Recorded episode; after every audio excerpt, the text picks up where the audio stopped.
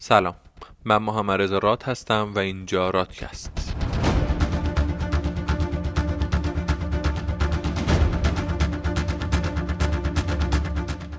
توی این اپیزود رادکست پلاس قرار در مورد این موضوع صحبت کنم که چرا ما رفتیم سراغ ارزهای دیجیتال و اونها رو به عنوان آینده اقتصاد بین الملل معرفی می‌کنیم.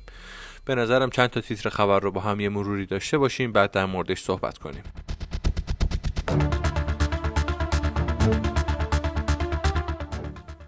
توی این اپیزود رادکست پلاس قرار در مورد این موضوع صحبت کنم که چرا ما رفتیم سراغ ارزهای دیجیتال و چرا اونها رو به عنوان آینده اقتصاد بین الملل معرفی می‌کنیم. به نظرم چند تا تیتر خبر رو با هم یه مروری داشته باشیم بعد در موردش صحبت کنیم. اول چند تا خبر بخونیم در مورد دومین اقتصاد بزرگ جهان چین. رئیس بانک مرکزی چین آزمایش ارز دیجیتال ملی موفقیت آمیز بود. خبر بعدی. آزمایش ارز دیجیتال چین همچنان ادامه دارد. 8.8 میلیون یوان دیجیتال خرج شد. پول خورده فروشی چین.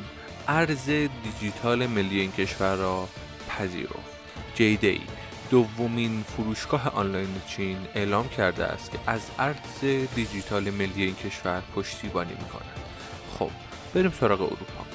بانک بی وی دی آلمان یک استیبل کوین روی شبکه استلار راه اندازی کرده است این استیبل کوین به صورت کامل با یورو پشتوانه سازی شده و امکان ورود به بازار ارزهای دیجیتال را برای معاملگران نهادی فراهم می کند.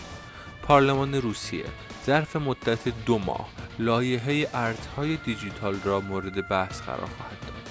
روسیه به سمت قانونگذاری ارزهای دیجیتال حرکت می کند.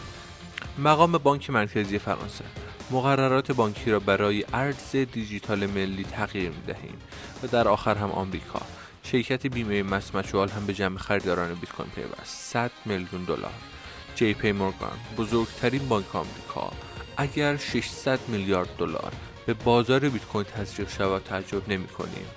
بورس کالای شیکاگو برای اتریوم قرارداد آتی را اندازی می کند البته ناگفته نماند که بورس کالای شیکاگو از سال 2017 معاملات قرارداد آتی بیت کوین را راه اندازی کرده و در آخر هم مدیر پروژه ارز دیجیتال فیسبوک. امیدواریم که در سال 2021 عرضه انجام شود. دیوید مارکوس مدیر بخش مالی فیسبوک اعلام کرد که امیدوار است ارز دیجیتال این کشور معروف به دیم به کیف پول فیسبوک به نام نووی در سال 2021 راه اندازی شود.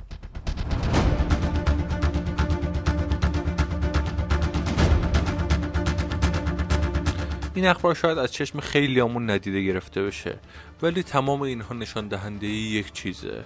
اینکه ارزهای دیجیتال در تمام نقاط دنیا در سطوح حکومتی پذیرفته شدن و دوران جنگشون تمام شده و دارن خودشون رو برای یک پادشاهی بیرقیب بر مسند اقتصاد جهان آماده می‌کنن و تمام کشورهایی در حال توسعه هم سعی می‌کنن تا از این قطار جان امونن همونطور که دیدیم بزرگترین اقتصادها و بزرگترین بانک ها و شرکت های سرمایه گذاری در حال برنامه ریزی برای آینده اقتصاد بر پایه ارزهای دیجیتال هستند. و این مارکت روز به روز قوی تر میشه تا جایی که دیگه ردی از پول کاغذی و اعتباری نمونه. در واقع ارزهای دیجیتال یک پارادایم جدید در اقتصاد ایجاد می کنند و کسانی در پارادایم جدید برنده خواهند بود که از الان و قبل از همهگیر شدن اونها برن سراغشون. در حقیقت اگر شما قصد دارید برای آیندهتون و آینده فرزندانتون قدمی بردارید باید همین الان گوشیتون رو بردارید و بعد از ایجاد یک ولت هر چقدر که می‌تونید با در نظر گرفتن سنجه ترکیب پورتفو روی این قطار که روز به روز داره سریعتر حرکت می‌کنه سرمایه گذاری کنید. سوال پیش میاد. خب ما باید چی کار کنیم؟ و جوابش خیلی راحته. خودتون رو با دنیای ارزهای دیجیتال آشنا کنید و کم کم سرمایه گذاری درش رو یاد بگیرید و سرمایه گذاری کنید. این سرمایه گذاری می‌تونه ماین کردن ارز دیجیتال باشه خرید و نگهداری طولانی مدتش باشه یا تریدش. من تو رادین بهتون کمک می‌کنم بهترین بازار رو بشناسید تا بتونید یک سرمایه گذاری درست برای خودتون و آیندگانتون انجام بدید.